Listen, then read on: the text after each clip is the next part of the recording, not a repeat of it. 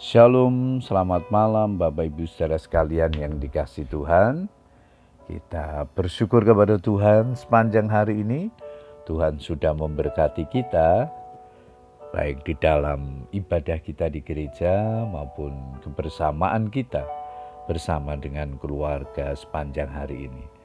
Malam hari ini sebelum beristirahat, kita akan bersama-sama datang kepada Tuhan Namun sebelumnya saya akan membagikan firman Tuhan yang malam ini diberikan tema keteladanan hidup. Ayat mas kita di dalam 1 Timotius pasal 4 ayat yang ke-12.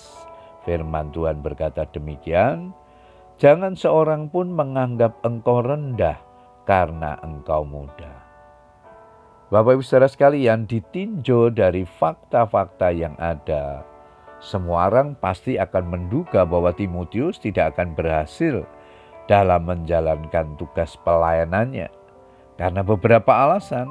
Pertama, usianya yang masih sangat muda atau belum penuh dengan pengalaman. Fisiknya kurang menunjang karena ia sering sakit-sakitan.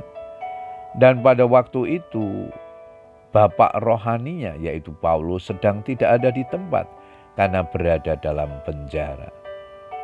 Namun keberhasilan sebuah pelayanan bukan semata-mata ditentukan oleh faktor dari luar. Hal utama yang ditentukan adalah keteladanan sang pelayan Tuhan atau pemimpin itu sendiri, yaitu faktor dari dalam. Menjadi seorang pelayan Tuhan atau pemimpin rohani sesungguhnya bukanlah perkara yang ringan Bukan karena seorang memiliki pengetahuan tentang Alkitab atau sudah menyandang gelar sarjana teologi dari sebuah sekolah tinggi teologi. Bukan pula karena memiliki jam terbang pelayanan yang mumpuni. Lalu orang itu sudah secara otomatis memenuhi kriteria sebagai pelayan yang sesuai kehendak Tuhan. Kriteria utama pelayan Tuhan atau pemimpin rohani adalah memiliki keteladanan hidup. Kekuatan keteladanan melebihi kekuatan kata-kata belaka. Perkataan kita belum tentu akan dilakukan oleh orang yang mendengarnya. Tetapi keteladanan hidup kerap kali akan dicontoh oleh orang yang melihatnya.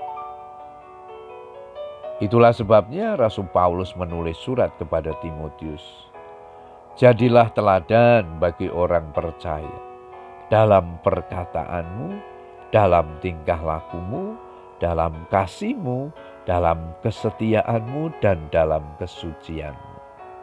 Jika Timotius menunjukkan keteladanan hidup, maka secara tidak langsung ia membungkam keraguan-raguan jemaat di Efesus yang memandang rendah dia karena usianya yang masih muda. Dengan dasar ini, maka orang muda, baik muda usia maupun muda dalam pengalaman, berkompeten untuk melayani jemaat Tuhan atau menjadi pemimpin rohani. Keteladanan hidup adalah sebuah kedewasaan rohani. Sebab kedewasaan rohani dalam diri seseorang tidak bergantung pada faktor usia atau berapa lama ia menjadi orang Kristen Sebab ada banyak orang Kristen yang sudah bertahun-tahun menjadi pengikut Tuhan, tetap belum dewasa rohani, alias masih kanak-kanak rohani. Keteladanan hidup adalah hal yang mutlak untuk dimiliki bagi seorang pelayan Tuhan maupun pemimpin rohani.